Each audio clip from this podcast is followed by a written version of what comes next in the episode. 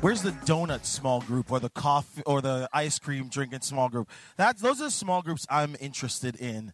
You know what I'm saying? Or is there like an exercise small group? Yeah, I don't want to be part of that either. Okay. I probably need my notes, which I don't have, so, uh, so I'm sure somebody will bring them anyways. Hey, like uh, like Nate said, my name is Carl Romas. I'm uh, from Bayside Church, and I'm so blessed to be here with you. This feels like my uh, home away from home, and much like that cousin that you can't get out of your home. I'm here to stay, so I'm always around, whether you like it or not. But I love what Pastor David's doing here, and just really the the entire church with uh, Nate and Pablo. It's just phenomenal, Dave. You, you, guys are truly part of something special if you don't already know that. But before we get into God's word, would you guys pray with me? Lord Jesus, I thank you so much for uh, Bay Hills. I thank you so much for every person in this space, God. I pray as we continue this series on faith, Lord God, that you would speak loudly through me, God. Let it not be my words, but let it be your words. And I pray that you could intersect the hearts of every man, woman, and child in this space. We love you. We thank you. In Jesus' name. Everybody said, Amen. If you're being honest, right? Uh, I got two kids.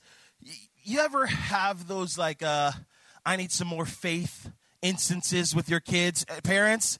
You know what I'm saying, right? Like, like uh, my seven-year-old, I taught her how to dr- drive her bike. Oh Lord, I taught her how to ride her bike without like training wheels.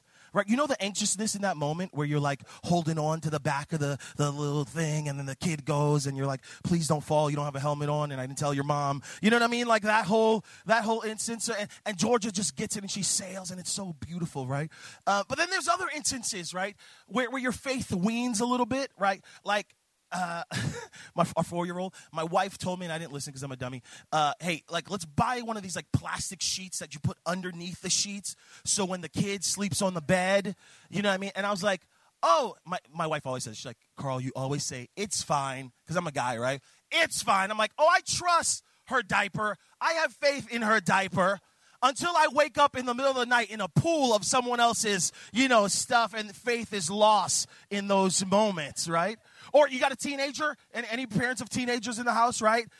When you put your faith really into their hand, oh, this is like, oh yeah, oh, you sound tired, sister. Come on, right? It's like you, you, you got that kid in the car, and you're not driving anymore, but you're in the passenger seat, right? And you're like, Jesus, or somebody needs to take the wheel. Where are you, Carrie Underwood, right? We've got those moments where our faith, where our faith weans, not in the spiritual sense, but, but just in the real practical sense, our spirit, our, our, our faith wanes. But when it comes to our faith and our relationship in Jesus Christ, there are those instances that also happens. I titled today's message Deep Faith. I think there's this instance where we want our faith to go from shallow to deep, from weak to strong, where we want to say, hey, I, have got enough confidence in you, God, that I'm going to trust you a little more than I did the, the day before. I want to use the definition that Pastor David set out for us at the beginning of this series. It defines faith like this faith is trusting and obeying God no matter what, regardless of consequence or circumstance. Trusting and obeying God no matter what, regardless of consequence or circumstance. I believe when our faith is fully grown, when our faith gets deep, it leads to a wholeness of our faith. Not a partiality, not just a, a, sliver, but a wholeness to our faith. That's why the big idea for this morning is this faith makes us whole. I want you to write that down if you're inclined to take notes. Faith makes us whole. Many of us are, are partially living the life that God desires for us to live. But when we give ourselves over and take that step out into deep faith, God makes our faith whole. We're going to be in Mark chapter 2, and I want to give you some context for this passage before we get into it. In Mark, Mark's a really interesting book. It's the shortest book of the it's the shortest of the gospels. So the gospel narratives that follow the life of Jesus Christ from his birth to his glorious death. And Mark, out of all the books, is the shortest. I call Mark, it's my favorite gospel. Mark is the man's gospel. Man, let me hear you.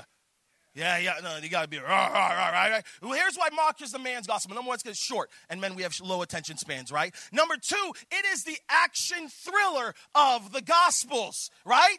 Like, like if, if someone was gonna make a movie about the, this about the, the gospels, like you have the passion of the Christ, which is like so beautiful and lofty. But this would have been like Mark is like die hard of the gospels. And Mark actually is written, most theologians believe this, it's written from the perspective of Peter, the apostle Peter. Now, now, if you know Peter, Peter was the action disciple, right? He's either stepping out in faith or he's putting his foot in his mouth, right? Peter's that guy who's like, I'm gonna go, I'm gonna go. So many words, there's action words in, in the book of Mark. Mark, you will see the word over and over, the word immediately. There's this urgency. Mark uh, uh, Mark writes mostly about the miracles and the sights of wonder of Jesus Christ. So Mark's like this book that's like, I want to get your attention because something is happening. And in Mark chapter 2, we're going to see a sight and wonder of something happening. And I want to give you this morning four keys to deepening your faith. I believe if you put these four keys into action, into practice in your life, I believe you will walk in deep faith. Before I get to point one, I was, I was surveying the interweb and watching shows late at night. You know, I would start watching nature shows late, late at night. And I was watching the show and I was like, oh my goodness, this perfectly illustrates what deep faith looks like. This is a perfect picture of deep faith. Any pet lovers in the house? Hold your breath, okay? I want you to check this out a picture of deep faith. Check this out.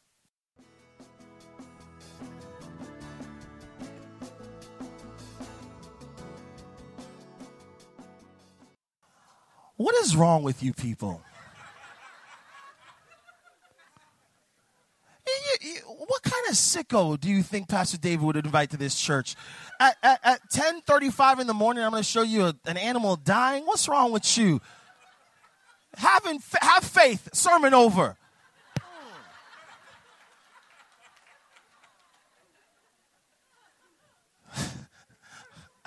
Listen, I have to hold everything inside me not to say anything while that video's going off because I just hear, hear, the lives are just being flashed before your eyes. What's gonna.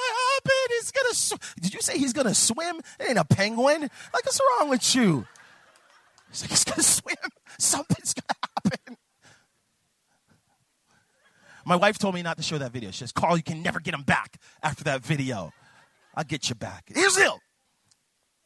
Canadian geese. That's how they train their young to fly. That's how they train their young to fly. Now, get this.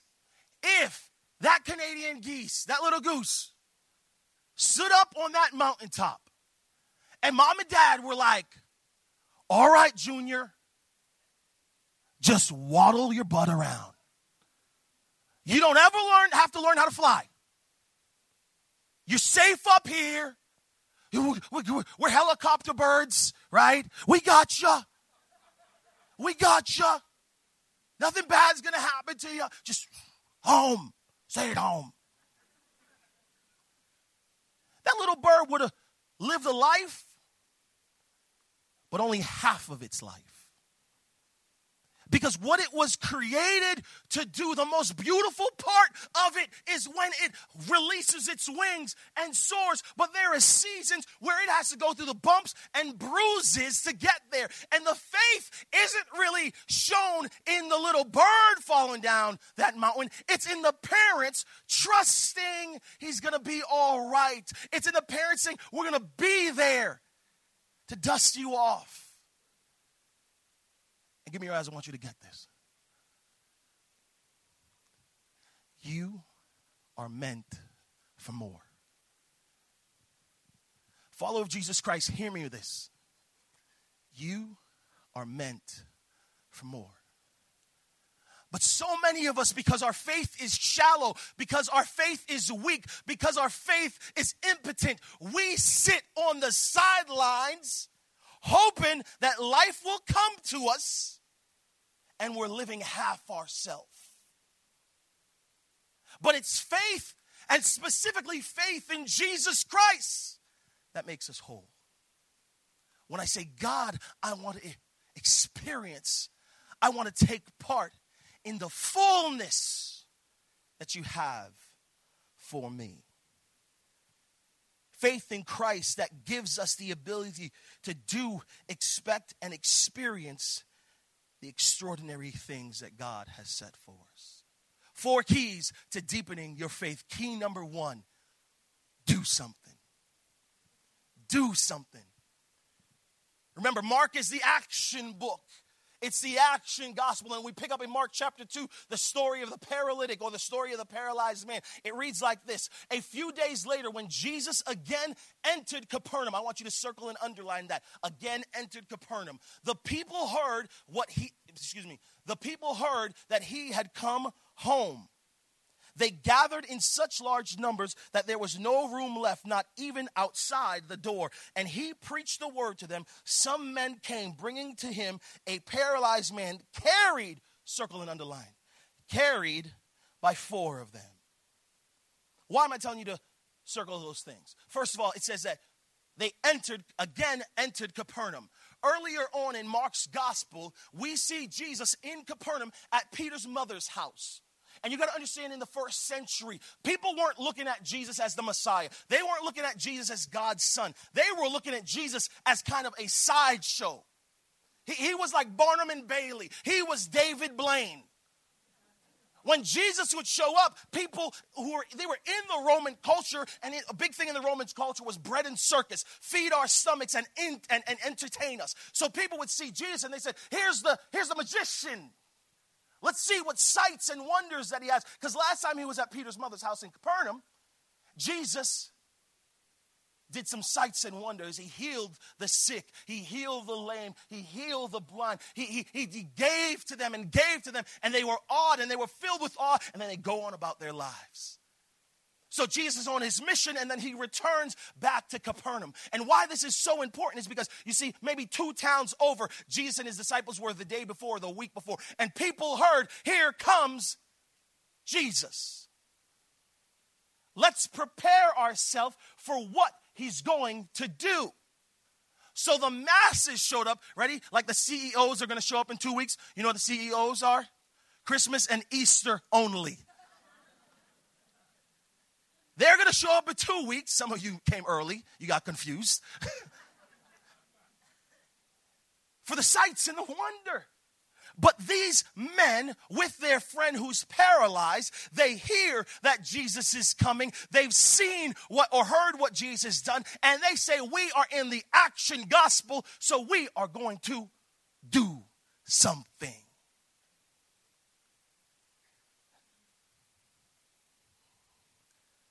So they gather their friend and they carried him to Jesus. Can I give you a little side sermon? This one's for free. If you don't have friends that will carry you to Jesus, you need to check your friends. I'm going to say it over here because over there it's too quiet.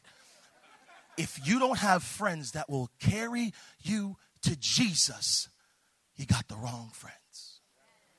So, Jesus, so these men, they carry their friend to Jesus.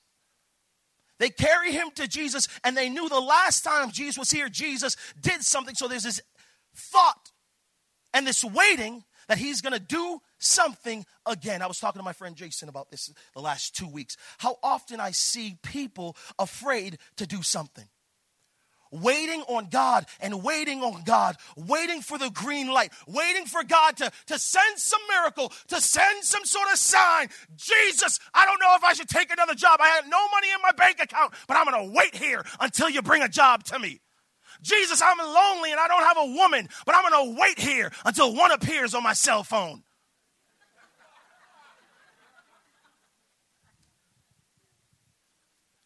Jesus, my finances are out of whack. I'm going to wait here until you fill up my bank account. I believe this generation, and it's not just Gen Z or millennials, it's all of us. This generation, specifically this generation of Christians, we have a thing called paralysis by analysis. we are watching and waiting, watching and waiting, watching and waiting. And meanwhile, life is passing us by. And Jesus is like, Would you just do something? You knew I was coming. You know where I'm going to be. What are you waiting for? My friends, listen. You know he's coming. You know where he's going to be. What are you waiting for? What are you waiting for to deepen your faith? To take that next step in your journey with Jesus Christ? What are you waiting for? I don't care if you're old or young. Now, immediately, do something. You're sitting on the edge of that cliff and you're wondering, what do I do? What do I jump? Knowing that the Heavenly Father has got you at the bottom. Amen. Number two.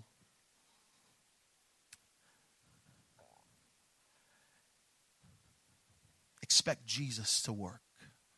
Expect Jesus to work is a second key.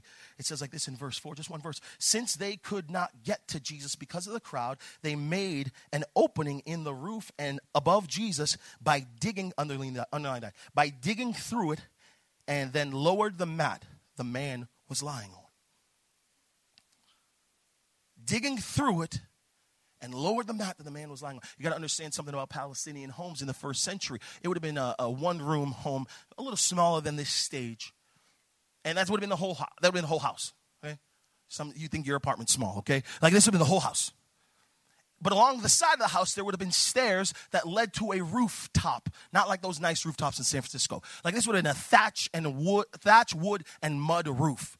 And it was kind of used as a second level of the house. Now, Jesus, people are waiting for the sideshow. They're waiting for David Blaine to show up. So they're crowded up in this house and all around the house that these guys can't even get to Jesus. So what do they do? They say, hey, we know what's happening in there. We know what's in there is good for us. We know what we need is in the house. So we are going to make a way. They climb up the side steps of Peter's mother's house. They get on the roof and they start tearing that thing apart they start tearing that thing apart to get closer to Jesus. Because there was this expectation that Jesus would work. This expectation that Jesus would fix what was ailing this friend. Can you imagine if this roof opened up and a bunch of people started lowering somebody in here? We would lose our minds. You know why? There's no expectation for Jesus to work. I've talked to friends who are missionaries across the world, and they tell me, Carl, the gospel is so rich across the world. We think we got mega churches here. I work at a church that has it's a beautiful church, been around for 20 something years. Pastor Ray and his wife Carol had started this church from nothing, and this church is just vibrant Tens of thousands of people showing up on the weekend to hear the gospel. What Pastor David has done here in the Bay Area, one of the hardest areas to reach in the nation, and thousands of folks showing up here every weekend. God is at work. But you know, in, in like Korea, like these are small groups. This is a Korean small group in the Korean church. Churches of 60, 70, 80, 100,000 people because there's this expectancy for God to work. Somebody told me this many years ago. I can't remember who it is, so I'm going to say it was me.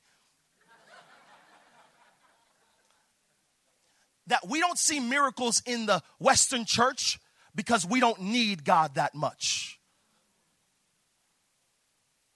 We don't see miracles in the Western church because we don't need God that much. What if I had an expectancy of God working and God doing something marvelous enough so that I would dig holes in the roofs to get people to Christ? This Easter, who you digging a hole in the roof for? You're gonna show up with your with your big hat and your pastel colors? And your kids looking all nice? You gotta yell at them for an hour and a half for them to look nice. But you coming alone? Listen to me, friends. If you, are you coming alone? Hey, spoiler alert. Jesus rises from the grave. We know. We know the end of the story, correct? But you got a friend, you got a neighbor, you got a coworker who has no idea that there's a God who loved them so much that he sent his one and only son to die on account of their sins so that they can have eternal connection to God. But they're not going to get that impact without your contact. With no there's no impact without contact. And these men understood that, so they brought their friend to Jesus. I'm one of seven boys. Pray for my mama. She is tired. She's still tired. And with seven boys, we do stupid things, right? Anybody got boys in the family? Oh my Lord. Any moms of boys in here? Jesus, help these women right now. May you just lay your hands upon. Them. Thing my brothers used to do, right? You guys remember this if you're a kid of the 70s or the 80s? When they go, I dare you. I dare you to do that. And then if it's like it gets serious, what's a net? There's three levels. I dare you. The next level is what I I double dare you to do it. And you're like, hmm, you got to think. When somebody double dares you, you, you throw safety out of the out of the equation. It's like, okay, that sounds not safe, but he double dogged him. But then they take it to the level of what? Woo! You what? I double dog. If somebody takes says double dog dare, you not only forget about safety, you forget about sanity. And you will do the stupidest things when your brother double dog dares you to do something. I remember I was uh, fifth grade. My brother's in sixth grade, and he goes, Hey, Carl, you see that girl over there? I'm going to call her Nicole Baker because that was her name. He go, You see Nicole Baker over there? Bleep that out of the recording. And he go, I dare you to ask her to the dance. There's nothing more frightening for a middle school boy than a dance, except a dance with a girl. he goes, I dare you to ask her. I said, I don't think so. He says, I double dare you to ask her. And I thought she could probably beat me up because Nicole was tall too. So I threw safety out of the, and then I was like, I don't think so. She could beat me up. He says, I double dog dare you. I said, You better watch out. Nicole Baker, would you like to go to the dance? And she said, Yes. And that's the story there, right? But there was something inside of me that said, I got to go for it. I got to go for it. I got to I got to expect that something good is going to happen out of this. That's what these men did. They said there's an expectedness of Jesus, so I want to get as close to Jesus to partake in what Jesus has to offer. Amen. I love the way that Beth Moore says it. He says, Give it time. We want it quick. Jesus wants it deep. We want relief. Jesus wants redemption. We want it for me. Jesus wants it for many. He knows what he's doing. His timing is right. Let's be patient. It is folly to take into our hands what Jesus alone can do with his. This Easter, when you bring somebody with you to church, when you tear a hole in the roof to get them closer to the person of Jesus, it's not on you, it's on him.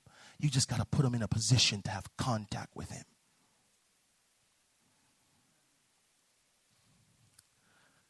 Number three takeaway is this is to experience God's power. Experience God's power. My senior pastor just told me a story of one of his close friends. And he said this Saturday afternoon in his friend's life, when he was a kid, changed the trajectory of his life. This man grew up in Iowa and was playing Little League. And he was the worst kid on the Little League team. Anybody the worst kid on the Little League team? Yeah, there you go. If you don't know if it's you, it's you. And this particular Saturday afternoon, his mom was so proud of him being on the team, even though he was the runt of the litter, that she invited 150 of his friends and family members. So he's sitting there in the dugout, hoping what every terrible kid on a little league team hopes. Please don't ask me to do anything today. But like fate happens, bottom of the last inning, two outs, man on third. Let's go, son. It's your time. So they call this young man up, and he steps up to the plate. And what looks like a 25 year old to him is standing on the mound. And before he could even dust his hands, the first pitch goes strike one. He gets the, bat up on his shoulder this time. Knees shaking. Strike two. Now something goes off in him in this moment. He goes, wait. I'm not striking out in front of my whole family. My mom, my cousin, my aunt Trudy's here. I gotta, I gotta do something. So he had seen this before. He didn't know why he did this. Pastor Ray tells us he just he takes the bat and he steps out of the box. He had just seen that somewhere. He said, "There's some power in this. Let me just dust it." And steps back into the batter's box, looks at the ump, and he says, I'm going to swing this bat before the ball even leaves his hand because then I'm going to make some contact. So the pitcher winds up, and before the pitcher even begins to get into his motion, this little boy starts swinging. But he close. You ever, you ever just close your eyes and swing at something? Some of you men, that's how you got married. Just close your eyes and swing. He just, closes his eyes and just swings. And in this perfect moment, whap, the ball goes into the catcher's mitt. Strike three, you're out. And in an instant, 150 of his closest friends and family, oh, the opposing team and their crowd starts cheering. And this little boy is ejected so much so he just hangs his head and walks over to the dugout. And like other little boys, do, they tell him he sucks when he gets into the dugout. He lost the game for his team. And he just sits there dejected, tears running down his face, his, his head, his ball cap just over his eyes. He can't see anything. And he's going to wait there till the day is over.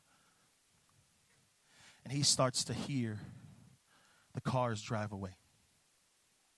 He hears the gravel get quiet as the last car leaves the field.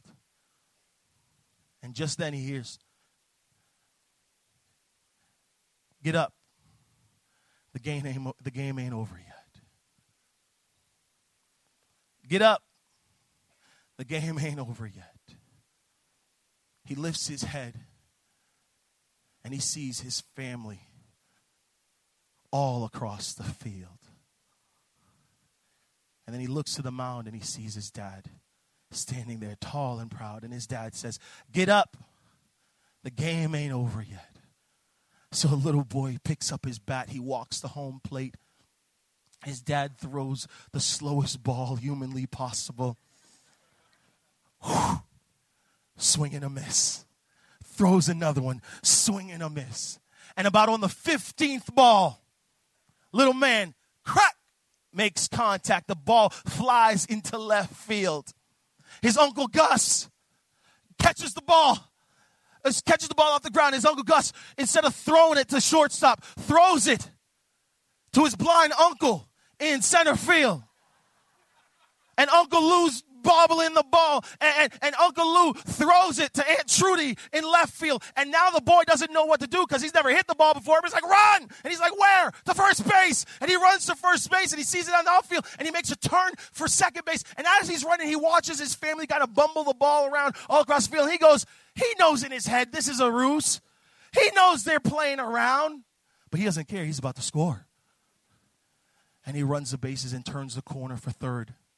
And as he's running with all his little steam down the third baseline, he looks up a few feet from home. And he sees something that changed his life. His father, on one knee, arms wide open. And the little boy runs into his father's arms his father embraces him and whispers in his ear, You're always safe at home. Get up, the game's not over. You're always safe at home. When we experience God's power, we realize we are always safe at home. Because the Father says, no matter where you are, no matter what you're going through, no matter what brokenness you might feel, whatever lostness you might feel, get up. The game's not over. You are safe in the Father's arms. So Jesus looks at this man and he says, Your faith, I see your faith. Son, your sins are forgiven. Why would Jesus forgive his sins when his body is broken? Because Jesus knew the same thing about him that he knows about each and every person in this room. Our deepest need is forgiveness.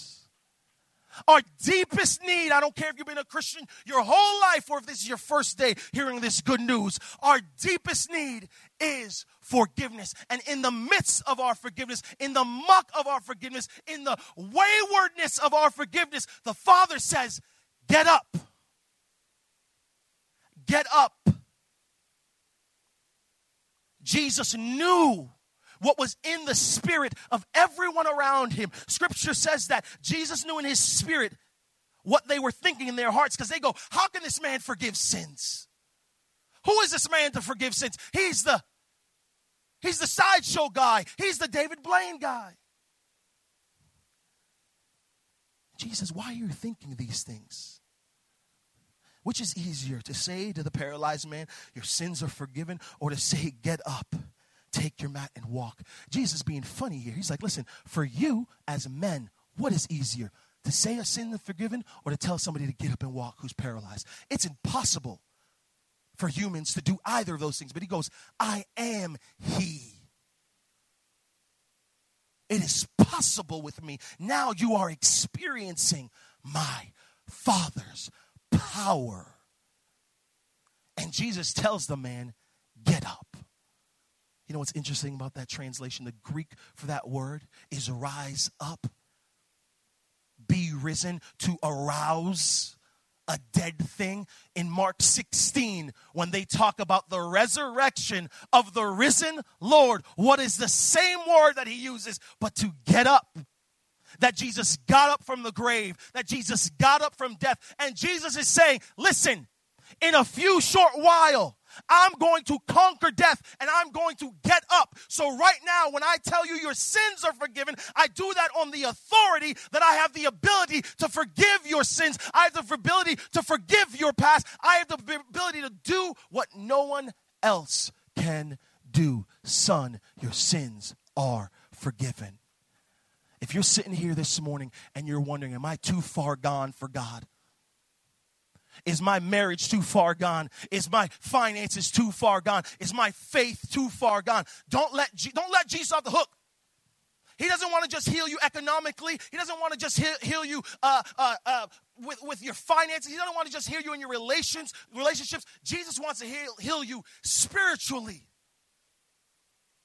He wants you to get up. The game ain't over yet. You're safe here in his arms. Jesus knew the paralytic's heart. He knew that he had striked out in life. So Jesus reaches into the depths of the man to heal him. My friends, this morning, Jesus wants to reach into the depths of you to heal you. Do you want to experience the power of God deep in your faith? Final point a key to deepening your faith.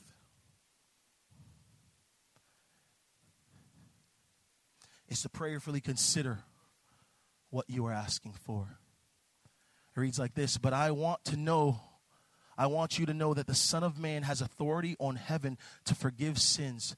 So he said to the man, I tell you, get up, take your mat, and go home. He got up, took his mat, and walked out in full view of them all, and amazed everyone and they praised God, saying, We have never seen anything like this. Jesus says, I want you to get it straight right now.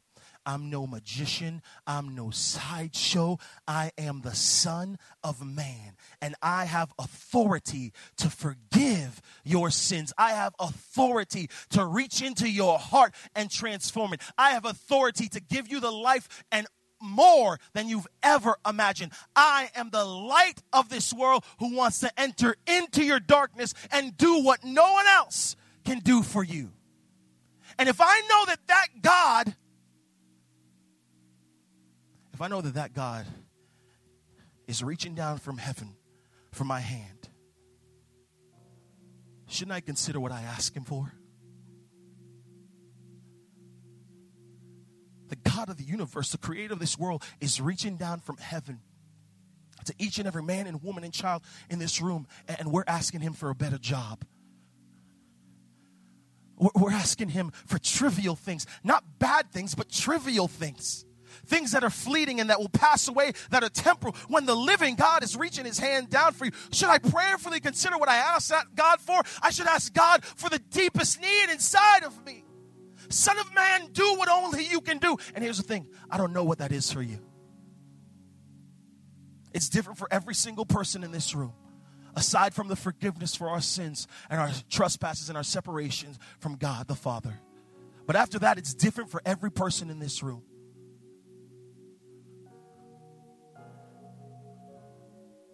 What is that thing? You may not be sick in your body, but I believe right here, and right now, I believe there are many of you that are sick in your soul this morning. Sick with worry, sick with anxiety, sick with want. Would you consider what to ask the Father for? Do something. Expect Jesus to work. Experience God's power. Prayerfully consider what you're asking Him for. That's how you go deep. That's how you deepen your faith. All across the room, I just want you to close your eyes and bow your head. I didn't get an opportunity to do this at the last service, but I want to make sure there's an opportunity for that this morning. Right now, many of you are sitting in here and you're thinking to yourself, there's something. There's something in between me and God that's got me laid up on a mat. Not physically, but spiritually, emotionally, relationally. And I want to get up off that mat. If you're in this room this morning and you're like, geez, I want to get off that mat.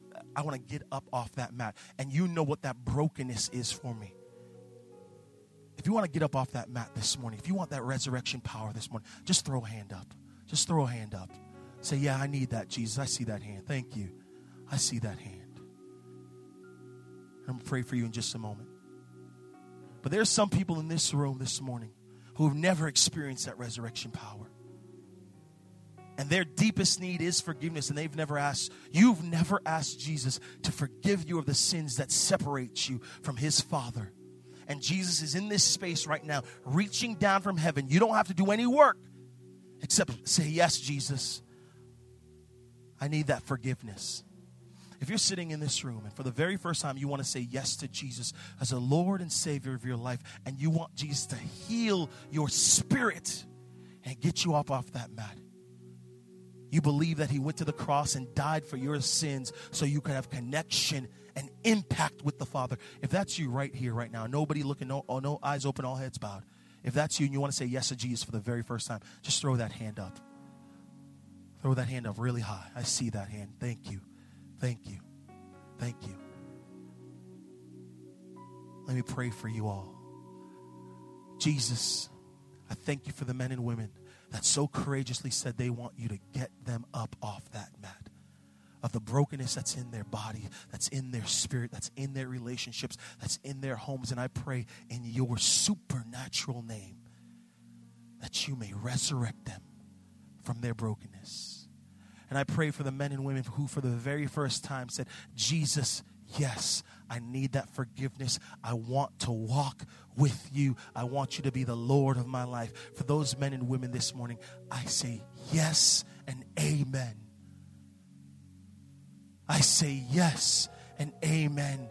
Jesus, that they have come home into the arms of the Father. May you encourage them as they begin this walk. May you walk alongside them. May you, may you cheer them on. May you lead them into communities of faith that will hold them up.